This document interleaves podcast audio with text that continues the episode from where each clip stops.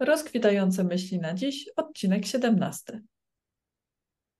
Robert Kiyosaki powiedział: Nieważne, co przydarza ci się w życiu, ważne jest, jakie przypisujesz temu znaczenie. A kim był Robert Kiyosaki? W zasadzie kim jest? Robert Kiyosaki jest amerykańskim inwestorem i biznesmenem. Jest on autorem wielu poczytnych książek motywacyjnych oraz podręczników o tematyce inwestowania i o tematyce finansów. Część krytyków uważa, że źródłem sukcesu Roberta nie są jego umiejętności inwestowania, ale umiejętności właśnie sprzedaży książek na ten temat.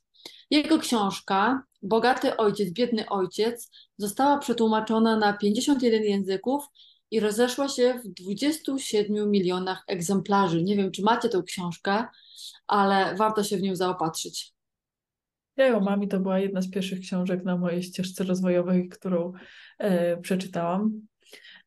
Jest to na pewno bardzo ciekawy człowiek, ale jeszcze ciekawsze jest to co, o, to, co powiedział i to, jakie my nadajemy znaczenie tego, co nam się przydarza w życiu, a różne sytuacje nam się przydarzają. I przychodzi mi tu do głowy takie, ta, taka historyjka, która pokazuje, że możemy w różny sposób popatrzeć na tą samą sytuację, a to, jak ją zinterpretujemy, zależy tylko od nas. Wyobraźmy sobie dwie małe dziewczynki, kuzynki, które pojechały na kolonie. Z uwagi na to, że to był pierwszy raz, kiedy tak długo miały rozstać się, e, na, na, tak długo miały rozstać się z rodzicami, rodzice obiecali, że odwiedzą je w najbliższy weekend.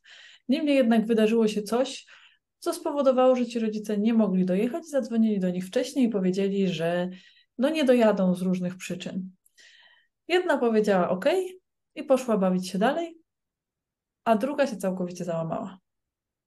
Także może wydarzyć nam się dokładnie to samo, ale to, jak my na to zareagujemy, zależy tylko i wyłącznie od nas. Warto, to jest bardzo mądry cytat.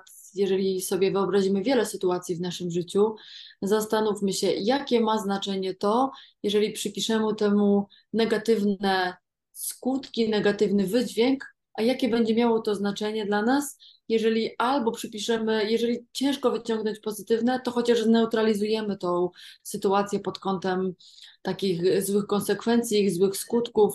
Spróbujemy sobie wytłumaczyć, co się tak naprawdę zadziało, jaki to ma wpływ na przyszłość, jakie to ma znaczenie, i zaczniemy sobie w głowie układać te myśli pod kątem pozytywnym.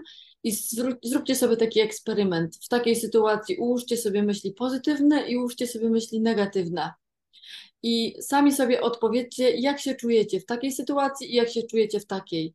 I za następnym razem, za każdym następnym razem, kiedy będziecie w trudnej sytuacji, której już tak naprawdę wydaje się, że no nic dobrego z niej nie można wyciągnąć, spróbujcie znaleźć, przypisać takie znaczenie, chociaż odrobinę pozytywne i zobaczcie, jak to na Was działa jak was umysł w tym momencie będzie działał, jak będzie was napędzał do działania, on was napędzi do znalezienia kolejnych pozytywnych jakichś rozwiązań, a nie będzie, tak, tak naprawdę to będzie was podciągał do góry, a nie pchał w dół. I to tylko od nas zależy, jak my się zachowamy. Nic nie dzieje się od razu, czyli tak naprawdę zwróćcie sobie uwagę na takie mm, kilkukrotne spoglądaj na tę sytuację. Jeden, drugi, trzeci, czwarty, piąty raz i później już kolejne okazuje się, że wcale nie są takie straszne. Bo jeśli mamy już myśleć, to po co myśleć źle? I to też, jeżeli przydarzy nam się jakakolwiek sytuacja, to każda sytuacja może nas tak naprawdę załamać, a to od nas zależy, czy się załamiemy, czy nie. Czy znajdziemy, tak jak Agata powiedziała, coś pozytywnego, jedną malutką rzecz, za tą jedną malutką pójdą następne, ale my musimy nauczyć się tego sposobu myślenia. A wy na co dzień jak myślicie? Pozytywnie, czy raczej w ten sposób negatywny? I z tym pytaniem Was dzisiaj zostawiamy. Dziękujemy. Dziękujemy.